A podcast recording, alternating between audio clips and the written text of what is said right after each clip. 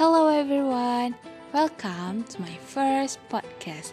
Di sini gue bakal ngebagi cerita tentang life plan gue yang hmm, sebenarnya ke depannya tuh belum tahu bakal gimana because I'm still exploring myself. So here we go.